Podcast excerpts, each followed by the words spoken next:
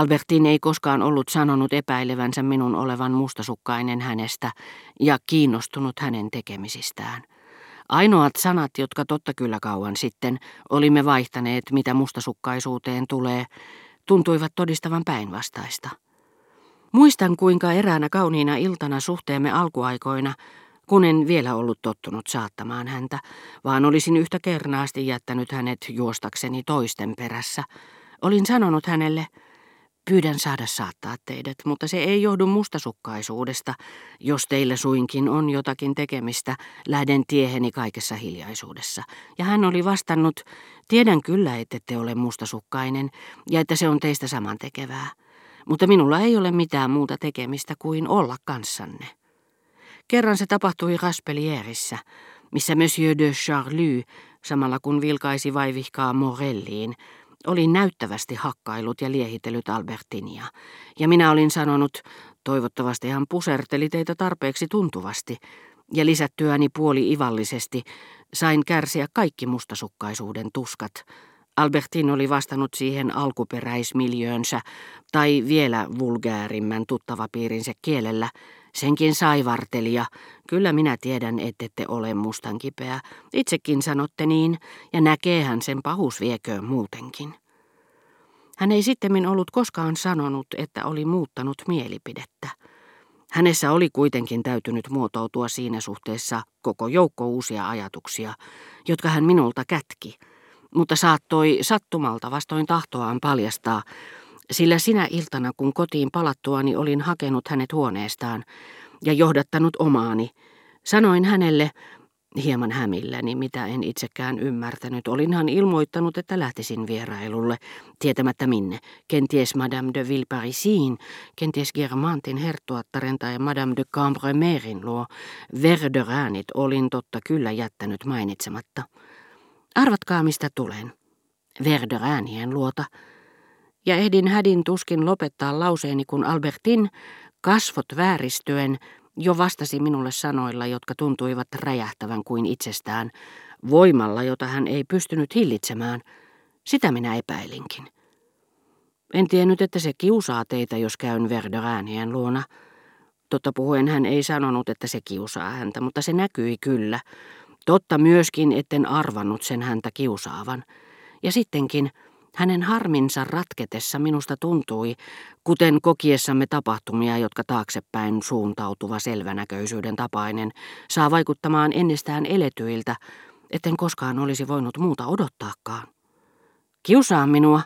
Miksi se muka minua heiluttaisi? Se on minusta herttaisen yhden tekevää. Eikö neiti vähän töin pitänyt tulla sinne? Suunniltani nämä sanat kuullessani huusin. Tehän sanoitte, että tapasitte hänet jokin aika sitten, näyttääkseni, että olin paremmin perillä asioista kuin mitä hän luulikaan. Tapasinko minä hänet, kysyi Albertin itseltään ikään kuin kootakseen ajatuksensa, ja samalla minulta ikään kuin tietäisin sen ja kertoisin tietämäni, mutta ehkä myös voittaakseen aikaa, voidakseen muotoilla sopivan vastauksen. Netivän töi ei kuitenkaan kiinnostanut minua yhtä paljon kuin pelko, joka jo oli koskettanut minua, ja valtasi minut nyt toden teolla. Luulin, että Rova Verderin oli yksinkertaisesti vain kerskaillakseen puhunut neiti Van Töin ja hänen ystävättärensä tulosta, niin että olin siinä suhteessa rauhallinen kotiin tullessani, mutta sanoessaan, eikö neiti Van Töin pitänyt olla siellä, Albertin oli osoittanut, että ensivaikutelmani oli osunut oikeaan. Siitä huolimatta mieleni oli tyyni, mitä tulevaisuuteen tuli. Olihan Albertin uhrannut minulle neiti Van töin luopuessaan aikeestaan lähteä Verdoraanien luo.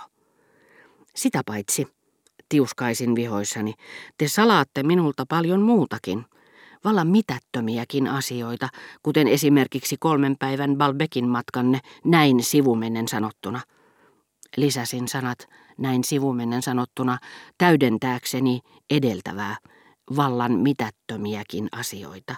Siltä varalta, että Albertin sanoisi, mitä moitittavaa minun Balbekin kierroksessani on. Ja voisin vastata, enhän minä edes muista, tämmöiset puheet hämärtyvät päässäni, niillä on mielestäni niin vähän merkitystä.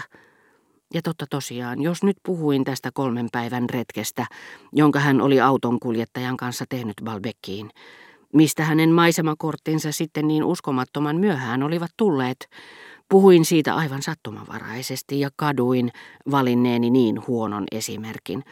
Sillä totisesti, aikaa kun heillä tuskin oli ollut kuin mennä ja tulla, tähän retkeen ei varmaankaan ollut ehtinyt ujuttautua yksikään vähän pitempi tapaaminen, oli se sitten kenen kanssa tahansa. Mutta Albertin päätteli siitä, mitä juuri olin sanonut, että perimmäinen totuus oli tiedossani ja olin vain kätkenyt häneltä, että tiesin sen. Hän oli siis jo jonkin aikaa ajatellut, että annoin tavalla tai toisella varjostaa häntä, tai että olin jonkin mutkan kautta, niin kuin hän viime viikolla oli Andreelle sanonut, paremmin perillä hänen elämästään kuin hän itse. Niinpä hän keskeytti minut kerrassaan hyödyttömällä tunnustuksella, sillä en ollut aavistanutkaan mitään siitä, mitä hän minulle kertoi, vaan se luhisti minut. Niin suuri voi olla ero valehtelijattaren muunteleman totuuden ja sen käsityksen välillä, minkä valehtelijattareen rakastunut hänen valheittensa perusteella on tästä totuudesta muodostanut. Tuskin olin lausunut sanat kolmen päivän Balbekin matkanne näin sivumennen sanottuna. Kun Albertin keskeytti minut julistaakseen kuin luonnollisen asian ainakin, tarkoitatteko, ettei tätä Balbekin matkaa ole koskaan ollutkaan? Niin kuin ei olekaan. Ja minä kun ihmettelin, mitä varten te olitte uskovinanne siihen, sehän oli aivan viaton juttu. Auton kuljettajalla oli asioita toimitettavana kolmen päivän ajan. Hän ei uskaltanut puhua siitä teille. Silloin minä hyvän hyvyyttäni, ihan minun tapaistani, ja minä sitten saan ne jutut niskoilleni, otin ja keksin kuvitellun Balbekin matkan. Hän yksinkertaisesti vain saattoi minut Otöin ystävättäreni luo Rue de l'Assomption, missä sitten vietin kolme päivää ikävystymässä sata suuta tunti. Kuten näette, ei mitään vakavaa, ei sinne päinkään. Aloin kyllä ajatella, että tiesitte varmaan kaiken nähdessäni, kuinka rupesitte nauramaan, kun postikortit sitten tulivat yli viikon myöhässä. Myönnän, että se oli naurettavaa. Parempi olisi ollut, etten olisi lähettänyt mitään. Mutta ei se minun vikani ollut. Olin ostanut ne etukäteen ja antanut kuljettajalle, ennen kuin hän vei minut töihin.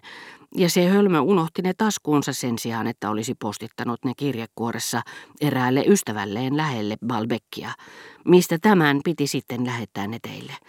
Ajattelin koko ajan, että ne olivat tulossa. Kuljettaja muisti asian vasta viiden päivän kuluttua, mutta sen sijaan, että olisi puhunut siitä minulle, se tollo lähetti ne heti Balbekkiin. Kun hän sitten kertoi sen, niin totta vieköön, hän sai kuulla kunniansa. Senkin idiootti. Mennä nyt ja huolestuttaa teitä turhan takia kiitokseksi siitä, että olin sulkeutunut kolmeksi päiväksi huoneeseeni, jotta hän voisi käydä setvimässä yksityiset pikkujuttunsa. En uskaltanut edes käydä kävelemässä o töissä siitä pelosta, että joku näkisi minut. Sen ainoan kerran, kun lähdin ulos, panin päälleni miehen vaatteet, noin vaan hullutellakseni, ja tavanomainen hyvä onneni piti huolta siitä, että ensimmäinen vastaan ja johon törmään, oli teidän juutalainen kaverinne Block. Mutta en usko, että te häneltä saitte kuulla, ettei Balbekin matkaa ollut olemassa kuin minun mielikuvituksessani, sillä hän näytti siltä kuin ei tuntisi minua.